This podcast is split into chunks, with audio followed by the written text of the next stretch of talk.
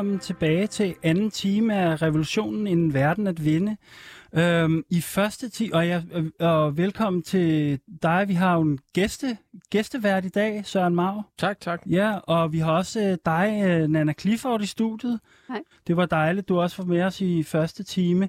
Øh, øh, I første time, der øh, snakkede vi om, der havde vi historietime. Vi snakkede om, øh, hvor det kapitalistiske landbrug kommer fra, og alle de, øh, øh, hele den øh, perlerække af problemer og kriser, der skaber.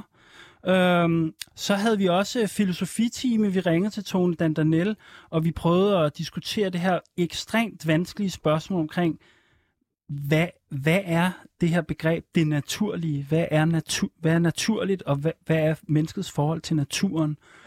Og måske kunne man samle lidt op på det, og så bare sige, at det er et svært spørgsmål for det første. Og for det andet, så tror jeg, vi går med den her, øh, uden at jeg skal sådan ligesom tage ejerskab over en position, men den position, jeg, jeg holder mest af, af er den her, øh, der handler om, at mennesket er et uafsluttet væsen. Det vil sige, at der er ikke noget i menneskets natur, der gør, at vi skal leve på en bestemt måde. Vi kan leve på mange forskellige måder. Så kommunisme, vi skal ikke have kommunisme, fordi det er det naturlige samfund for mennesker at leve i. Vi skal have kommunisme af nogle andre grunde. Men så snakker vi også om øh, øh, landbrug, og vi kan vel på en måde godt sådan summere op her, at, at øh, det nye landbrug i det nye samfund, det skal være under demokratisk kontrol. Vi skal af med en hel del store maskiner, og vi kommer tilbage på, hvad fanden gør vi med det her med automatisering og maskineri. Vi skal kunne dyrke, mange flere skal, det har vi allerede kunne sige noget om, ikke? Mange mm-hmm. flere skal i hvert fald kunne dyrke sin egen mad. Øhm, slut med pesticid, pesticider, kunstgødning øh, og en række andre ting. Øhm, Ja, så skal vi skal jo gøre landbruget til noget, der er til noget, der giver os frihed. Ja, Øh, det er altså, dig, Søren. Du er god til at sige det der altid, det Altså, der med frihed og kommunisme. det det kommunisme handler om frihed. Ikke? Kommunisme er ideen om, at- øh, eller en vision om at skabe et samfund, der er så frit som muligt for alle, både på kollektiv og individuel plan. Og det, der er problemet i dag, er jo ligesom fordi, at, at øh, vores fælles livsbetingelser er ejet af en lille overklasse, der bruger det til at tjene penge, så har, den, altså, så har kapitalismen ligesom ekstremt stærkt greb om samfundet, fordi det har greb om vores mad. Så vi skal bruge det her til at skabe mere frihed. Jo. Og øh, det er godt, du øh, bliver ved med at understrege det, Søren. Øh, men, øh, i, øh, men det, vi skal faktisk resten af time 2 her, det er, at vi skal, vi skal tage udgangspunkt i dit liv, Nana. Nana Clifford, fordi du er en del af det jordbrug, der hedder Mosegården Jordbrug, hvor I faktisk prøver at tage, øh, tage nogle af de her ting tilbage og prøve at organisere et fælles liv med mad og natur på en anden måde. Så mit spørg- første spørgsmål til dig er bare, kan du ikke fortælle mig og Søren og lytterne om, hvad er øh, jo, øh, Mosegården Jordbrug egentlig for noget? Øh, jamen, øh, vi var en gruppe, der købte øh, Mosegården Jordbrug for fire års tid siden, som er en gård med 25 hektar jord, der ligger ved Holbæk. Øhm, og det gjorde vi, fordi vi gerne vil ud på landet, vi vil gerne ud af byen, vi vil gerne være tættere på det her, vi kalder natur. ja. øhm, vi vil også gerne have nogle andre rammer, og, hvor vi kunne skabe noget andet end kernefamilien. Øhm, vi vil også gerne dyrke noget mad.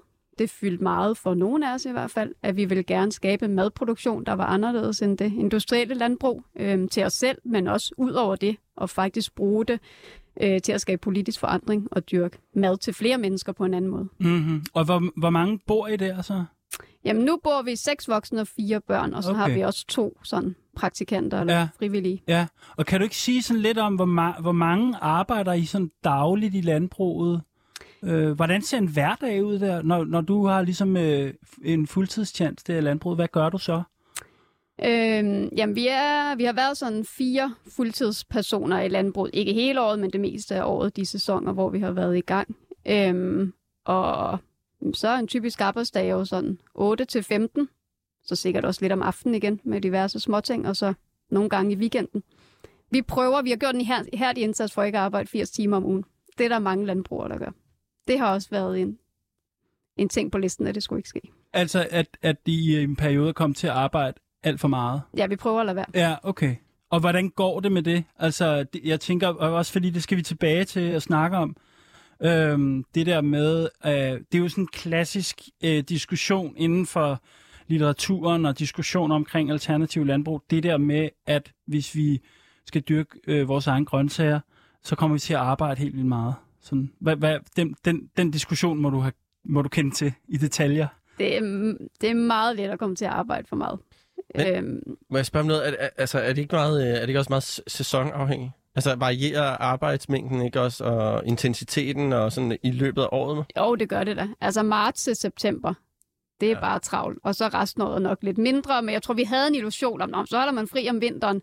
Men altså, vi slutter med at høste den 20. december, Ja. og så er der cirka to måneder til, man skal forspire ude i polytunnelen igen. Så er det vel også om vinteren, hvor man øh, reparerer redskaberne og Præcis. al, al, altså gør alle de der andre ting. Så der er ikke så meget tid. Hvis man gerne vil have en madproduktion, der faktisk varer, Ja.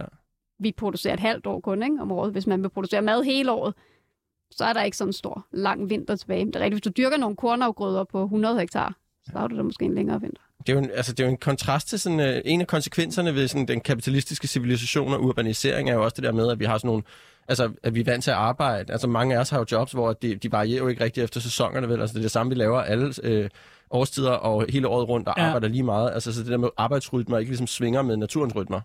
Og det, det, er også en, det, det er også en spændende diskussion. Men jeg kunne godt tænke mig, for det kan være, at der er nogle lytter, der ikke ved, hvad det her regen, øh, regenerativt landbrug er, som mm. på en måde er lidt et jeres idé, eller filosofi, eller koncept. Ja, kan du ikke sige lidt om det? Jo, øhm, det er der sådan en forholdsvis ny bevægelse i Danmark, tænker jeg også. Man kan ikke finde så mange jordbrug, der nok kalder sig regenerativt, men hovedtanken bag det er jo, at vi arbejder med jorden mere, end vi i virkeligheden arbejder med afgrøderne. Og det er jorden, der skal plejes, det er jorden, der skal opbygges. Det er også derfor, vi siger jordbrug i stedet for landbrug. Det handler ikke om meget store ej- overfladearealer, det handler faktisk om det der fysiske materiale, vi kalder jord.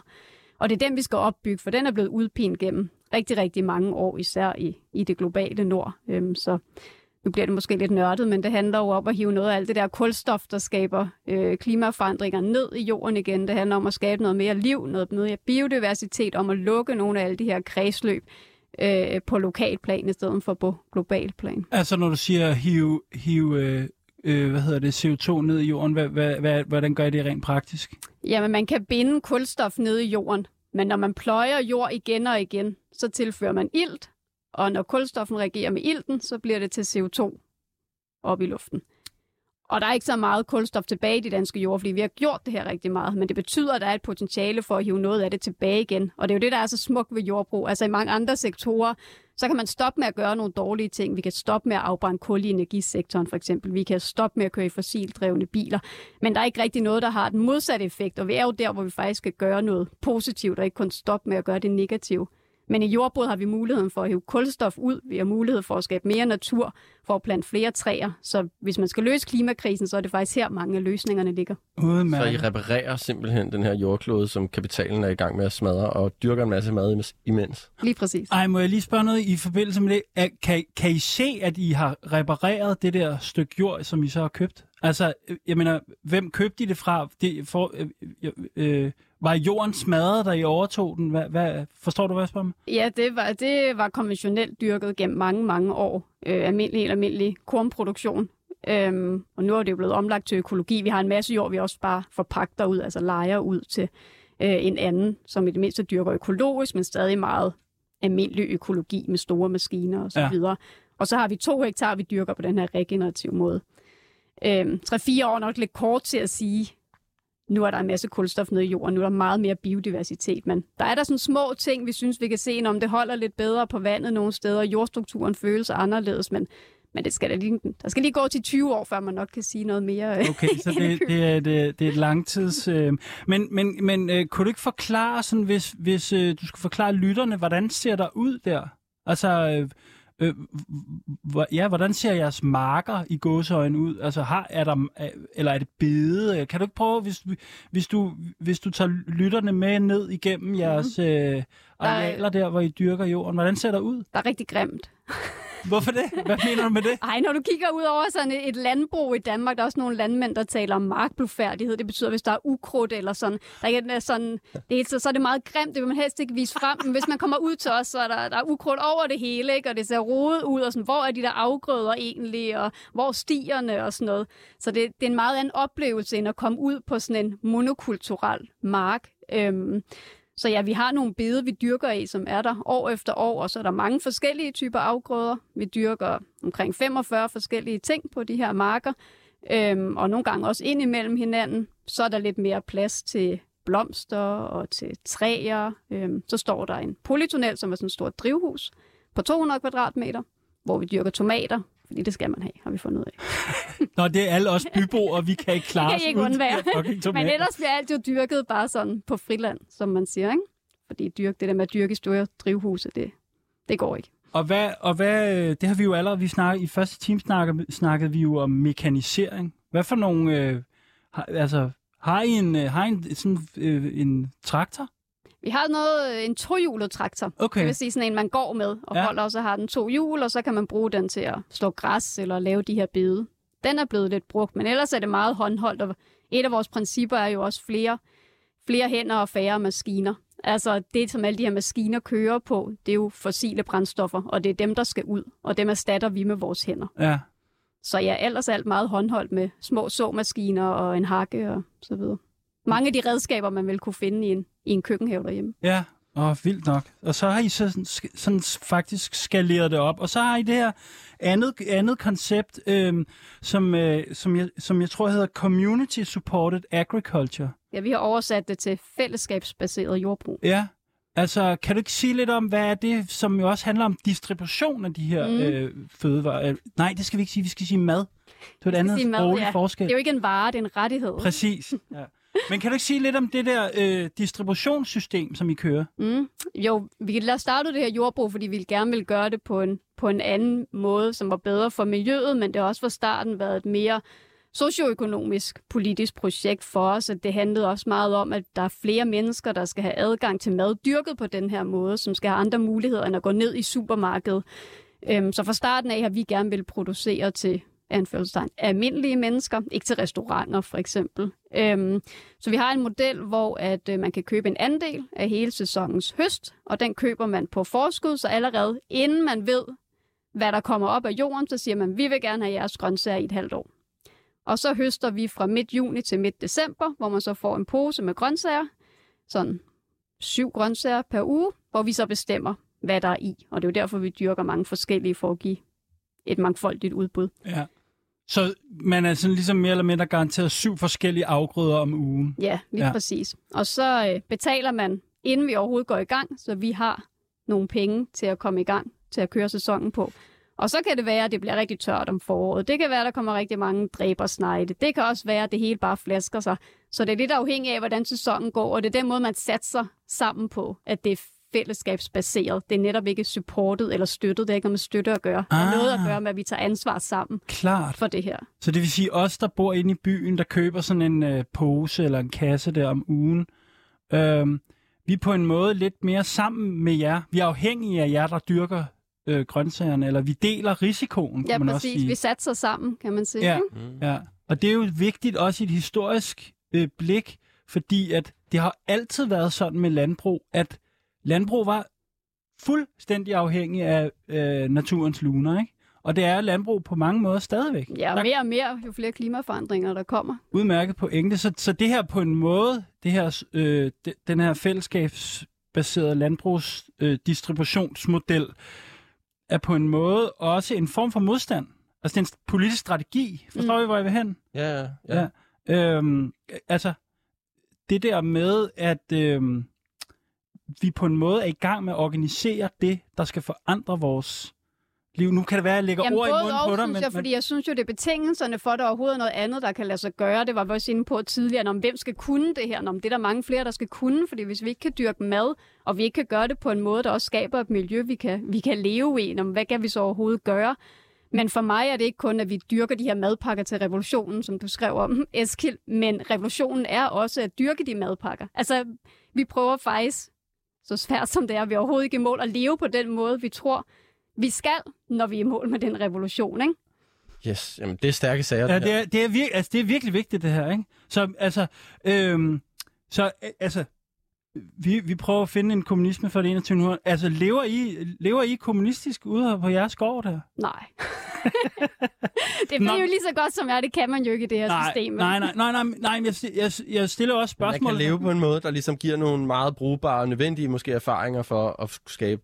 Ja, jeg synes, at vi har nogle bedre forudsætninger for at gøre det. Nu sagde jeg det i første time, jeg følte mig fremmedgjort, når jeg kom ind i byen. Et eksempel på det er det første, når jeg kommer, når jeg kommer herind, det er at hive mit dankort op af lommen, og så begynder jeg at købe ting. Og hvis jeg skal se mine Ja, venner er herinde, så forbruger vi noget, fordi ellers så kan vi ikke finde ud af at ses, eller vi går et sted hen, hvor man skal betale penge for at være. Sådan er det bare ikke ude på landet.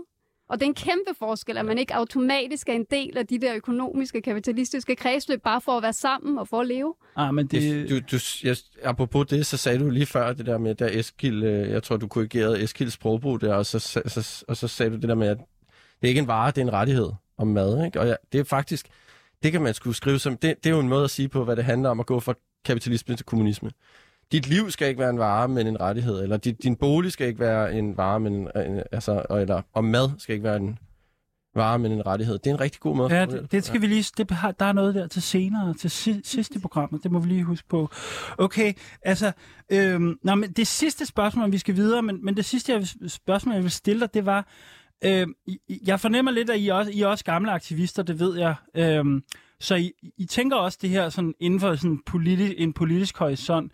Og så der vil min sidste spørgsmål er sådan, hvad for nogle typer modstand møder I øh, for at få jeres model her til at brede sig, eller blive større, eller at I får mere magt over lokalsamfundet? Hvad- Det kunne være på alle mulige måder. Er der nogen, er der nogen forhindringer, I møder ofte, eller hvad er de vigtigste? Eller? Altså, den første er jo som en barriere, vi har så været så privilegerede, vi ikke møder, men som ligesom er barrieren for, det kan på en måde, der så gøre, skal lære op. Ikke? Altså, vi har mulighed for overhovedet at købe det her sted.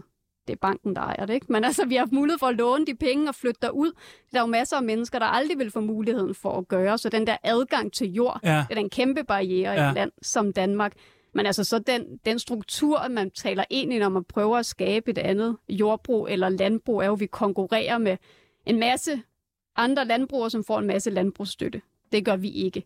Der er et kæmpe system der, som virkelig fordrer en bestemt måde at producere på, og ikke at være en del af det, gør det ret svært økonomisk. Og det gør det svært økonomisk, at folk i Danmark går ned i supermarkedet og køber deres fødevarer, i stedet for at købe mad fra en regenerativ producent. Udmærket. Det taler vi videre om øh, lige om lidt. Fordi øh, vi prøver jo hver uge øh, at, at samle nogle, øh, nogle øh, begivenheder eller, øh, hvad kan man sige, nyheder op rundt omkring fra noget, der, nogen, der gør noget vigtigt og spændende. Og øh, i denne uge, øh, der, øh, der har vi øh, øh i, i weekenden taget til Odense, øh, hvor der blev afholdt øh, Femi, Femi Festival. Tre travle dage spækket med udøvende kunstnere, workshops, debatter og musik. Og vores øh, praktikant Maiken tog afsted øh, for at undersøge, hvilke kampe, øh, som øh, der kæmpes derude. Og hun landede lige midt i åbningstalen til den her festival. Så her på Femifestival, der skal vi ikke hylde nogen bestemte køn, og vi skal ikke hylde nogen særlige grupper. Vi skal hylde diversitet og frihed, ligeværd og plads.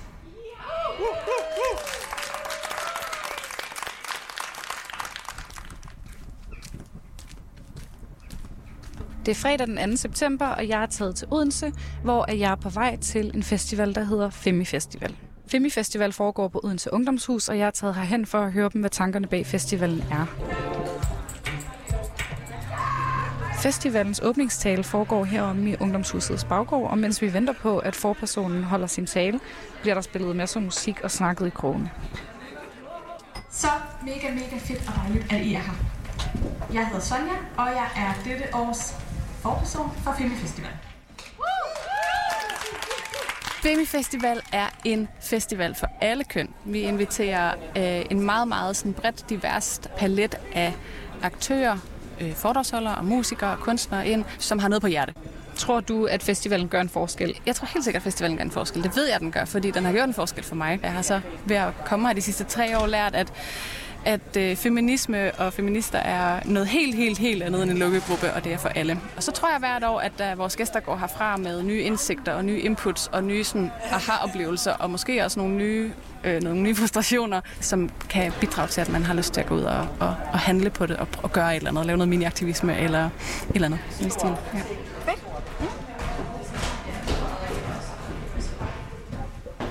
Jeg er på vej op til et af festivalens første arrangementer, som er en drop-in-workshop.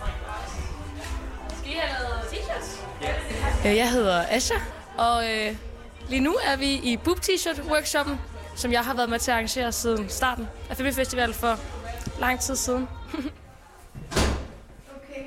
Ja, det er der, hvor jeg så har ikke pludselig rummet ud til døren, og siger, så må du godt tage tøjet af. Hvad hedder du? Anne-Katrine. Og hvad er det, der skal ske? Vi skal ind og have taget billeder af vores bryster, så vi kan få printet en øh, boob-t-shirt. Hvorfor vil du gerne have lavet det? Mm, Det vil jeg gerne, fordi at øh, dels vil jeg gerne støtte projektet. Jeg synes, det er et super fedt projekt. Øh, og øh, jeg synes, der skal fokus på, at bryster kommer i alle former og farver og størrelser.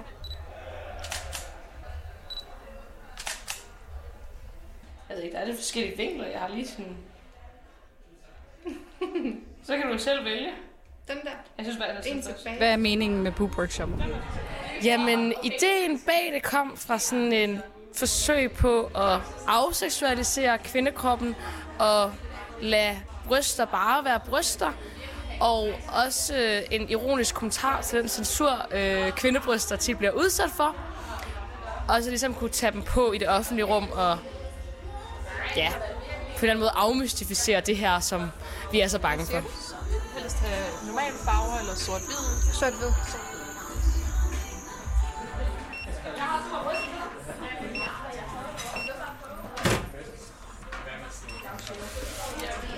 Hvad synes du om din, det færdige resultat af din t-shirt? Ej, men det er jo smukt. Det er jo mine bryster.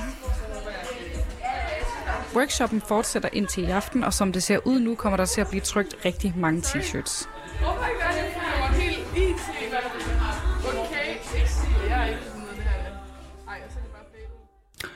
Ja, det var et lille indslag fra Odense øh, Femifestivalen. Det er godt, der er nogen, der organiserer alt muligt forskellige øh, ting, så vi kan øh, lave en ny verden. Og så i går inden øh, efter, hvad hedder sådan noget, efter øh, redaktionens lukketid, som man siger, øh, der var jo simpelthen, og det bliver jeg nødt til at nævne, inden vi går videre, der var klimafælden øh, i stand til at øh, blokere den olieterminal i Aarhus.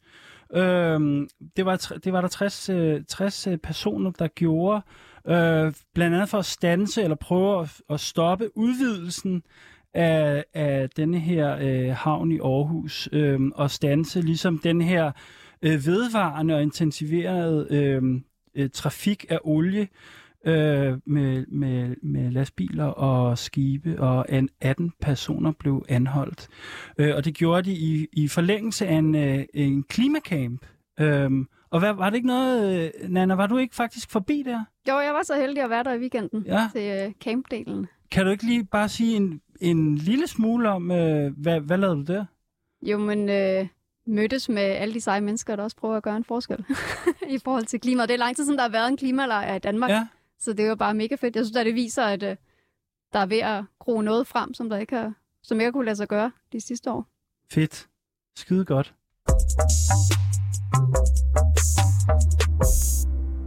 Udmærket. Vi hopper tilbage til, øhm, til... Altså, det vi skal nu, det er, at vi skal bruge din model, Nana. Og så skal vi ligesom prøve at skalere denne her, øh, det her op til et helt samfund. Altså, og du fortalte mig inden, at du havde lavet et servietregnstykke. Ja. Kan du, kan du ikke prøve at sige, så, altså, som handler noget om, det er noget med skala og dimensionerne her, ikke? Altså, vi, vi, hvis vi skal øh, bygge en, en ny kommunisme, så skal vi jo producere mad til alle dem, der bor i kommunen, ikke? Øh, og det ved jeg, du har, du har lavet et overslag. Ja, jeg, jeg prøvede at finde det? ud af, om Søren han kommer til at blive tvunget til at arbejde ude i Præcis. jordbrug, eller hvordan det var Præcis. det. Spændende. Spændende. Så jeg sagde, når vi, lad os sige, vi er fire mennesker ude på Mosegården Jordbrug, vi producerer til 200 andelshaver, lad os sige, det er 500 mennesker, og så skal de jo også have en masse linser og bønner og kikærter. Som I ikke og, producerer lige nu. vi ikke producerer, ikke? Og sådan. Så lad os sige, at der skal 10 mennesker til at producere til de her 500 mennesker. Ja. Ja. Sådan noget. Hvis man så sådan ganger det ud på hele Danmarks befolkning, så vil der nok op på, at i primærproduktionen, som er produktionen ude på marken, ikke? så er der forarbejdning oveni og sådan noget, men ude i primærproduktionen, så lad os sige, at vi skal bruge 250.000 mennesker. Altså ud af, hvis vi siger, at hele Danmark var Ja. en kommune. Yes. En kommunistisk kommune. Ja, og i dag er der 60.000. Okay, så, så der er i hvert fald nogle nødvendigheder her på en eller anden måde, ikke? Det er spændende tal at få på bordet. Ja, det her, det er meget spændende. Så der er flere mennesker, der skal ud og arbejde med jorden. Ja, men det er ikke alle. Altså Nej. 250.000, der er jo stadig Ja, det er fandme at man kan lave noget andet. Det, er- det, altså 250.000 ud af hvad? Hvor mange er vi? 6 millioner? Ja, sådan noget der. Små. Det, det er faktisk ikke særlig mange jo. Og så kan man jo sige, en af, noget af det, jeg ofte forestiller mig om kommunismen, er jo, at vi ikke behøver at have sådan øh, en arbejdsfunktion, men at vi, eller at vi, og vi ikke behøver sådan, ligesom have noget, der minder om det, vi kender som fuldtidsarbejde, men at vi måske kan have flere forskellige af fællesskabets chancer, vi ligesom tager på os. Så, så det kunne også være 500.000, der lavede det halvdelen af tiden. Eller noget i den stil. Ja. Men det betyder, det er jo ikke, det er jo i hvert fald ikke 5-6 millioner. Altså, det er jo faktisk en overkommelig... Det tænker jeg også. ja, altså, det, det er faktisk realistisk, kan man sige, ikke? Og nødvendigt. Og nødvendigt, ja. Jeg kan du ikke sige det, noget lidt mere om det egentlig? Jamen det hvis vi, hvis vi vil producere på den her anden måde, så er det de hænder, der skal til. Altså hvis de fossile brændstoffer skal ud, hvis de store maskiner skal ud, hvis kunstgødningen, pesticiderne, så skal vi bruge nogle hænder. Og så er der ikke andre måder at gøre Nej. det på. Så, Nej. så er det det menneske. Og det skal de jo. De skal jo ud af alt det der. Ja, men det skal vi. Det fandt, ud af, det, det fandt vi ud af i første time. Altså, det dur ikke. Det, det smadrer planeten, og det centraliserer magten til nogle ganske få. Udmærket. Altså, øhm, og, og så, så ved jeg, at I, I har også tænkt meget over det her med maskinbrug. For jeg tænker en anden... Altså, Søren, han gider... Han, han, Søren vil gerne slippe for at være ude på landet, ikke? Han vil, han vil gerne sidde altså, og kigge jamen, på... Det, ja, var, altså, øh, nogen tænker måske, at det lyder forkælet at sige og sådan noget, men det, det jeg prøver at sige, det er, at der er alle mulige, der er måske nogle andre sure chancer, som, som jeg vil være med på at tage. Altså, jeg, jeg, jeg, jeg, øh, jeg vil måske hellere være på rengøringsholdet eller sådan noget. End, end, altså, som Du også må godt måske- få min rengøringstjeneste. og så, og så, altså, så, så min tanke er mere sådan, at det kan jo være, at der er nogle mennesker, der er sikkert en masse, altså der er nogle mennesker, der synes, nogle ting er sjovere, eller har bedre evner for noget end for andre, og så er det jo meget fedt, sådan, at alle ikke behøver at gøre alting, men at der er rum for på en eller anden måde, at vi kan, at vi kan sådan skære det lidt op. Altså, så det er jo et spørgsmål om arbejdsdeling, det her, men der er jo så mange, det er bare sådan et kompliceret spørgsmål, fordi at et, noget af det der med arbejdsdeling er jo også, at hvis der er nogen, altså, som vi har snakket om igen og igen allerede, ikke, så er altså at dyrke mad, det er, sådan, det er grundlaget for, altså en del af grundlaget for vores fælles liv. Og hvis der er nogen, der også øh, der ligesom ved, hvordan man gør det, og det kun er dem, der ved, hvordan man gør det, så er alle andre også ligesom... Altså, det er også en magtposition. Ja, ikke? ja. Det er også et spørgsmål om ligesom at skabe et samfund, der har øh, det, man måske kunne kalde sådan demokratisk resiliens eller et eller andet. Altså, det vil sige en eller anden modstandsdygtighed overfor, eller mindsker risikoen for, at der opstår magtkoncentration, eller der er nogle mennesker, der har en viden eller, eller kontrol over nogle ressourcer, som gør, at de lige pludselig kan, at der kan danne sig et eller andet form for antidemokratiske magtting. Og, det, og der kan jeg jo godt se sådan, at, at det, der er det jo fedt, hvis vi alle sammen er mere involveret i en masse forskellige ting, fordi det mindsker jo risikoen for magtkoncentration. Men jeg tænker også, selvom der så er nogen, der dyrker jorden, så kan den jord godt være ejet af mange flere, ikke? og det er også et meget vigtigt perspektiv. Ja. synes jeg. Ja. Der er jo også noget som andelsgård, som forsøger at opkøbe jord, hvor man som medlem betaler 10.000 om året, så kan de langsomt opkøbe nogle gårde rundt omkring, ikke? men Ja. at den jordressource bliver meget mere demokratisk kontrolleret. Altså fordi hvad i Danmark? Under 1% ejer 60% af Danmarks jord. Ikke? Jo, jo, jo. Ja, men det er der ingen tvivl om. Altså her, her i studiet går vi jo ind for 100% ekspropriation af jorden, ikke? Den skal være øh, fælles eje.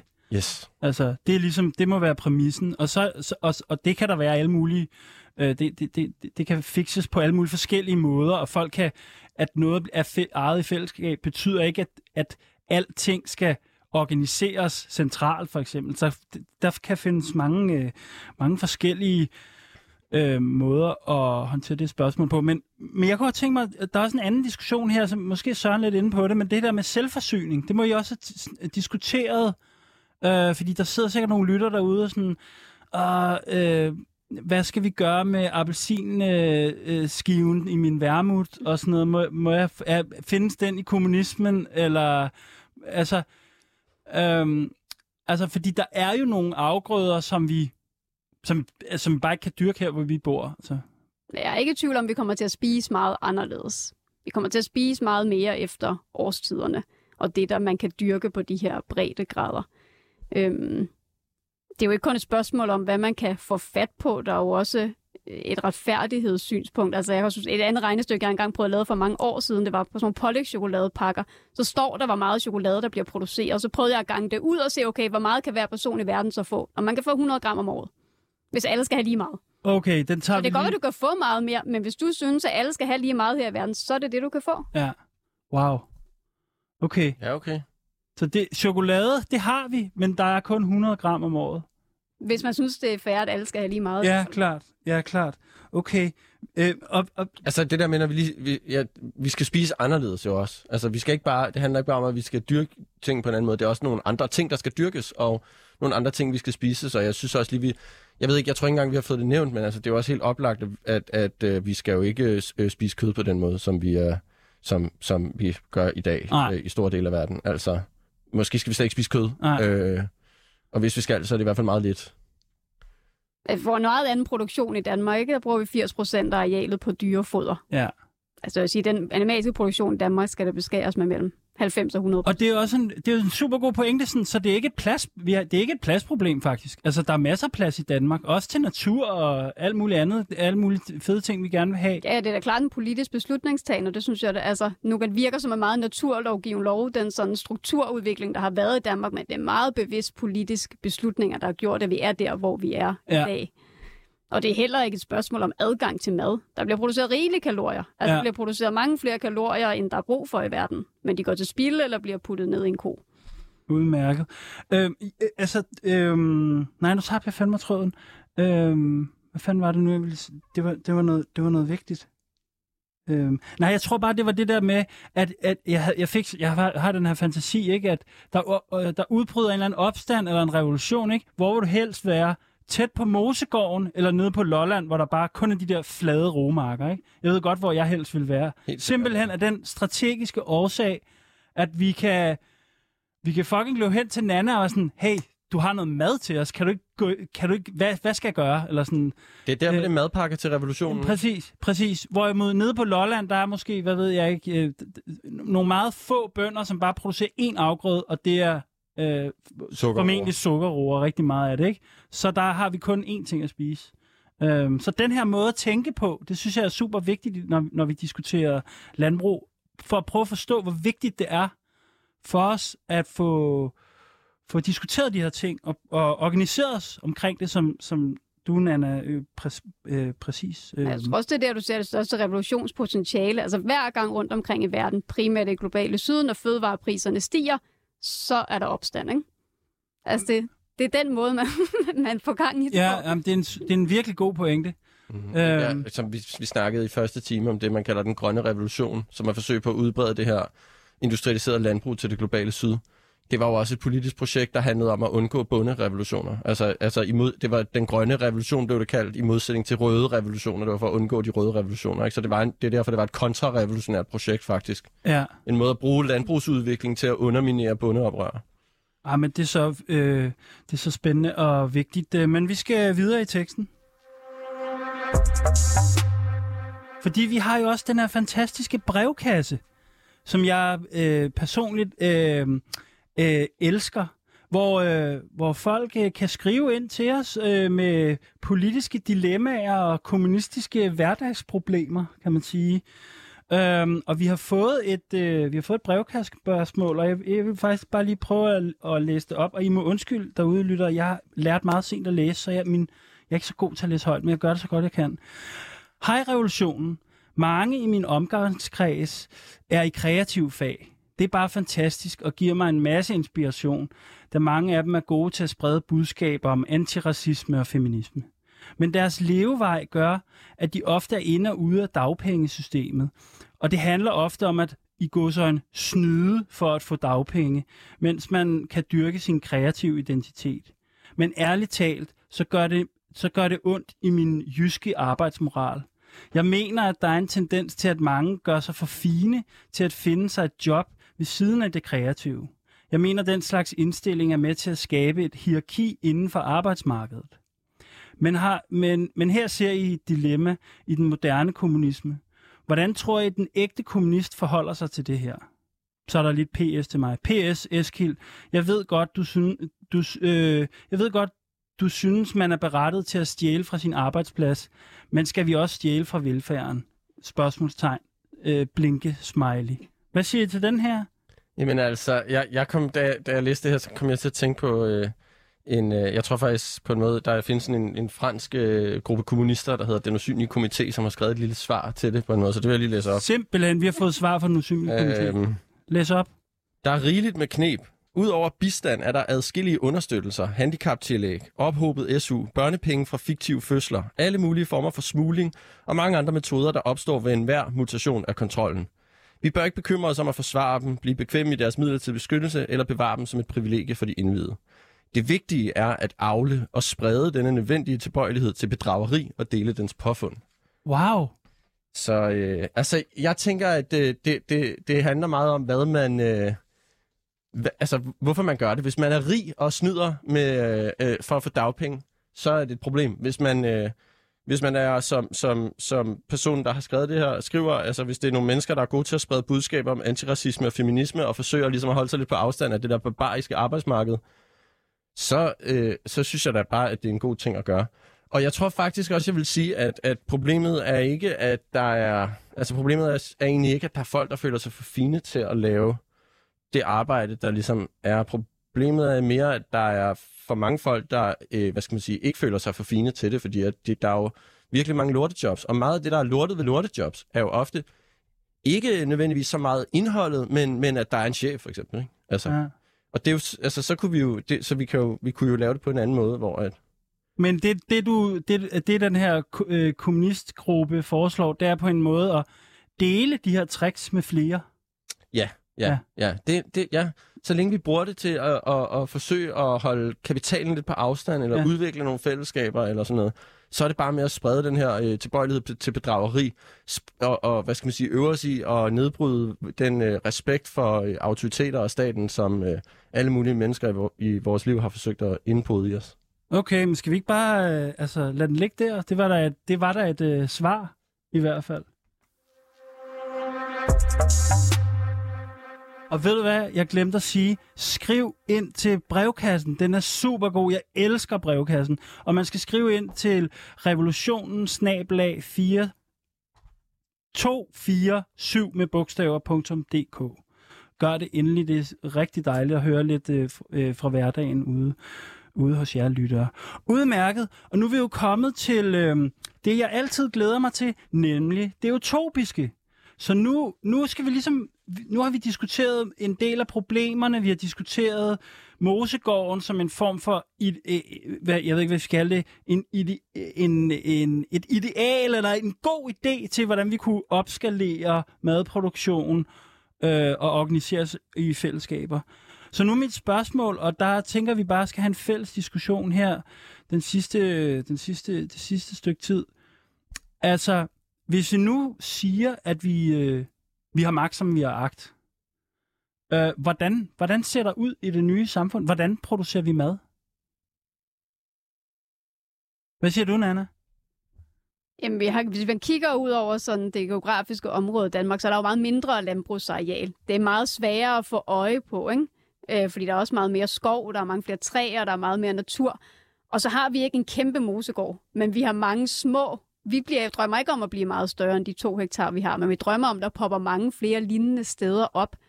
Og så har vi nok en større befolkning ude omkring i landet. Ja. Ja, så vi skal, altså, vi skal jo være flere, der arbejder derude med jorden.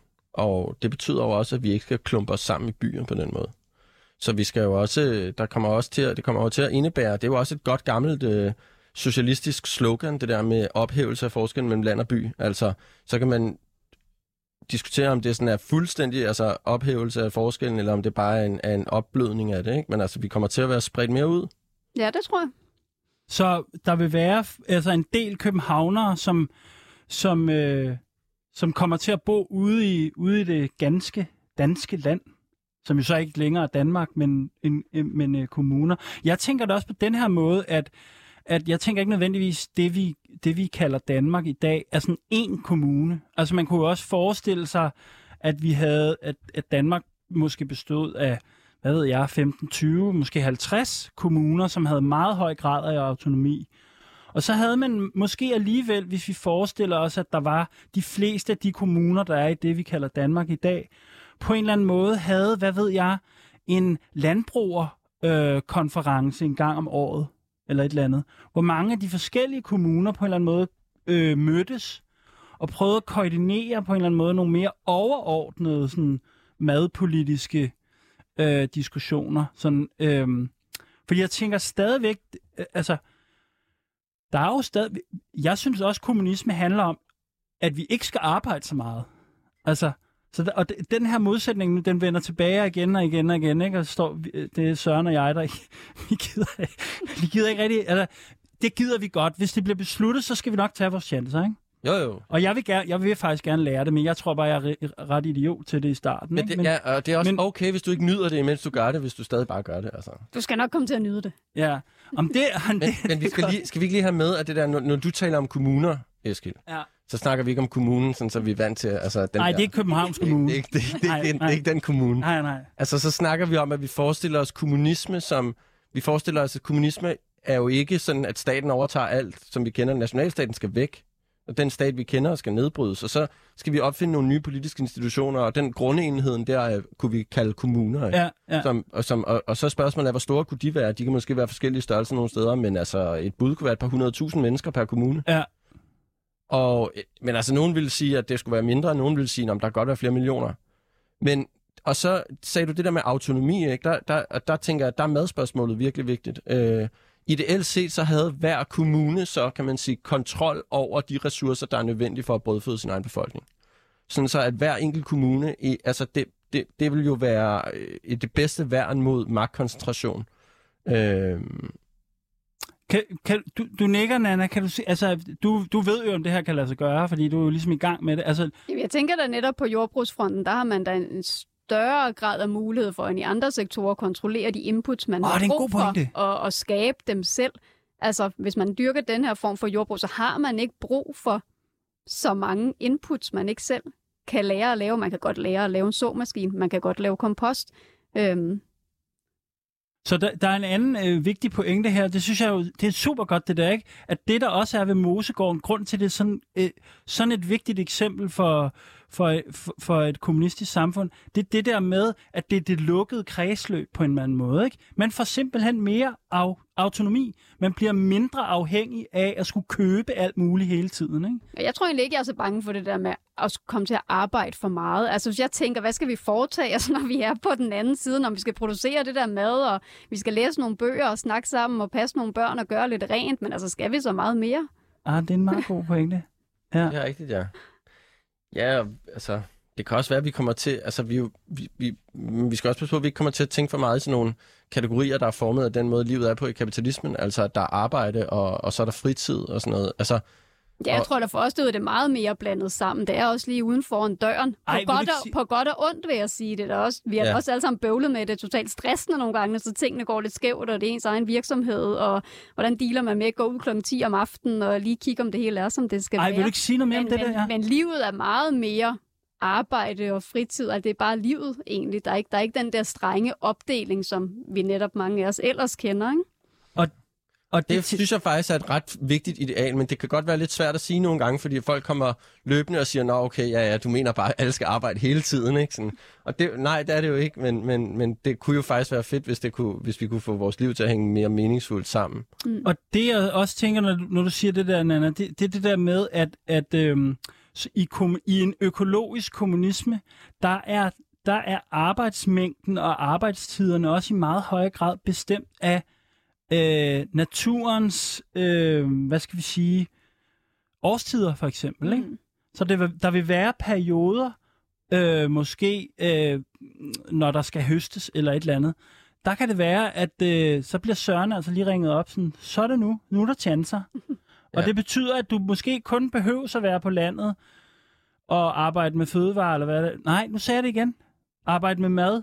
Øh, måske nogle få måneder om året. Arbejde med jorden. arbejde med jorden øh, nogle få måneder om året, ikke? Fordi der så i nogle perioder er meget lave, fordi naturen opfører sig på- på en bestemt måde, ikke?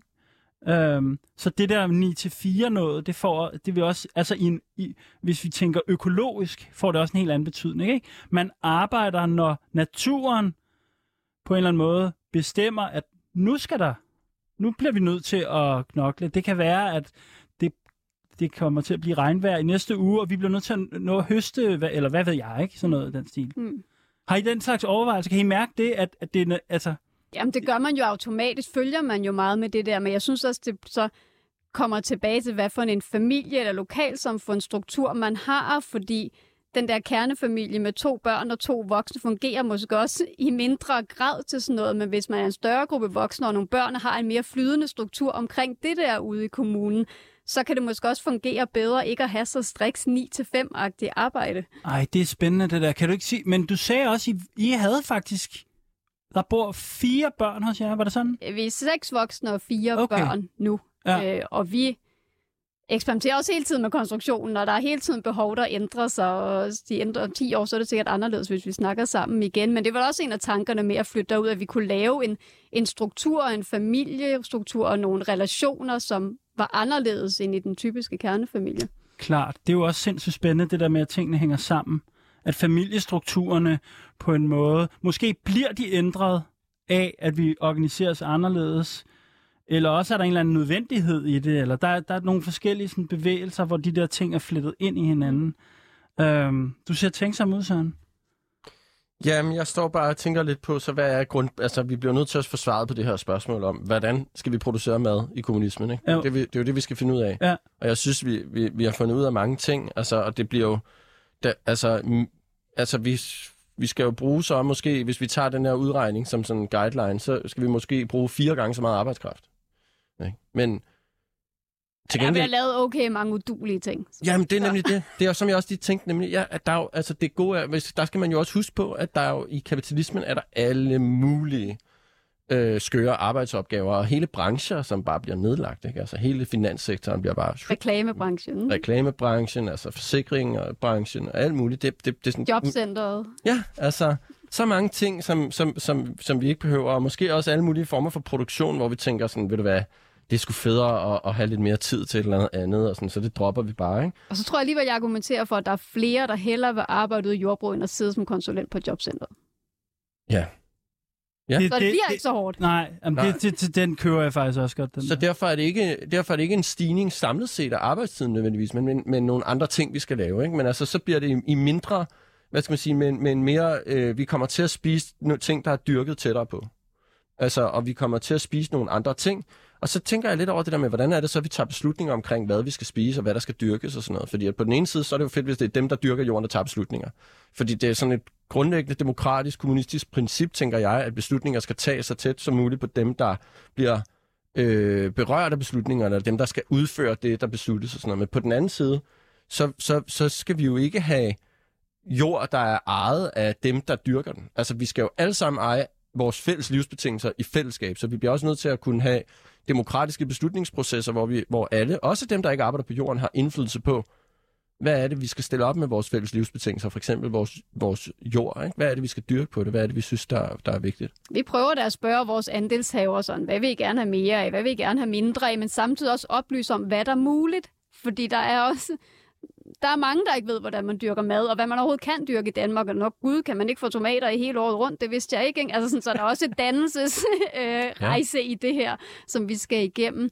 Men vi lægger også vores budget meget frem og siger, at det her det er det, vi har brug for. Vi har brug for at tjene de her penge. Hvor meget kan I give? Og i år har vi arbejdet med, at man kan give inden for et interval, som forhåbentlig gør det muligt for flere at være Mm, med. Ikke? Okay. Men være meget gennemsigtig i de beslutninger, Mhm. vi tager, og hvorfor vi tager dem. Ja. Hvad kan vi, altså, Det er også lige vigtigt at have med, at i et altså, kommunistisk madsystem, vi har, altså, der vil jo ikke være penge og markeder på den måde, så der vil jo ikke være nogen risici, sådan, ligesom man kender fra markedet for, producent, altså for dem, der producerer, fordi de er jo ligesom en del af det fællesskabet. Og meget vigtigt, al mad vil jo være, altså det vil være gratis, distribueret gratis til alle, ikke? så det er Jo. ikke sådan noget, vi skulle købe. nej, det, og det er en vigtig pointe. Men det jeg fik, fedt. jeg, jeg, fik bare lige, altså jeg fik bare lidt lyst til sådan at tænke lidt over, hvad, hvad, hvad vi vil spise rigtig meget af i en kommunisme for det 21. århundrede. Øh, Nana, hvad, hvad er kål? Andre, også så og lækker. rodfrugter. kål og Mm. mm. rodfrugter. at de hårde måneder er altså marts og april. Marts april. der, skal noget, vi skal, der, må ud, der skal udvikles noget for Ja. de her to måneder. Der skal spises nogle hemgemte rodfrugter og nogle fermenterede ting og noget sylte. kål og sådan noget. Ikke? Ja. Okay, men det synes jeg er en god, det er et godt lille problem, vi får med her, ikke? fordi vi er ved at løbe tør for tid. Ikke? At vi, det, der, det, vi står tilbage med, det er, at vi er kommet et langt stykke, men vi skal finde ud af, hvad skal vi spise i kommunismen i marts og april. Ikke? Det er de to svære måneder. Lige inden man kan få noget op af jorden igen, der er det altså der er det lidt øh, surt. Så det er, en, øh, det er et fælles opråb. øhm, og altså, kan vi, kan vi samle lidt op her til sidst? Vi har jo det her fortløbende manifest, som vi arbejder lidt på. Er der noget, Nana, som du synes, vi prøver at lave et manifest for det 21. århundrede, et, et, et, et kommunistisk manifest for det 21. århundrede, ikke? med nogle bullets. Er der noget, du synes er særlig vigtigt at tage med fra i dag? Jamen, jeg synes, det vi har været inde på flere gange omkring arbejdsdelingen, og hvad er det, vi bruger vores tid på, og det vi kommer til at bruge meget mere tid på, er det reproduktive arbejde, hvor at madproduktionen også falder ind under, og derfor skal vi også have flere mennesker ud på landet og ud på bakken. Udmærket. Har du, øh, har du, en, har du en vigtig pointe, Søren, her inden øh, vi runder af? Ja, måske er den for generel, ikke? men jeg er bare helt... Du er jo også Ja, så- uddannet filosof. Så. Ja, så det det, jeg kommer til at gøre hele tiden, sige abstrakte, intetsigende ting, så det gør jeg nu også. øhm, øh, øh, vores fælles livsbetingelser skal være under fællesskabets kontrol. Ja. Det betyder, at det vi putter ind i munden, det skal vi have bestemme Mad, over i jord. Ja. Udmærket, god pointe. Og jeg er jo meget på det her med, øhm, at jeg er meget på det her fødevareautonomi, det her med Mad. Hvad? Mad. Mad, au, Madautonomi. madautonomi. At, at, øhm, at det er bedre, det er nemmere at lave en revolution et sted, hvor der bliver dyrket meget varieret, hvor der er en varieret natur. Det er meget bedre at lave en revolution der, end at lave en revolution i en kaffeplantage eller på en romark. Simpelthen. Og at, alene af den grund, synes jeg, at øh, Mosegården er så fucking optur, fordi de laver, de skaber et, et revolutionært rum. Måske er det bare skal vi, skal vi sige, at øh, altså, i hvert fald, så, så vil jeg sige øh, rigtig mange gange øh, tak til dig, øh, Nana Clifford, Jamen tak, øhm, jeg øh, jordbruger på Mosegården, øh, mangeårig klimaaktivist og også øh, ansat i NOAH, øh, hvor, du, hvor du laver, hvad hedder det, øh, hvor du arbejder med, med, med også de her landbrugsspørgsmål. Øh, øh, og så skal vi også huske at sige øh, tak til Tone Dandanel, som var, øh, som var filosofilærer på Testrup Højskole, som vi, øh, som vi ringede op og havde en diskussion om, om, øh, om natur.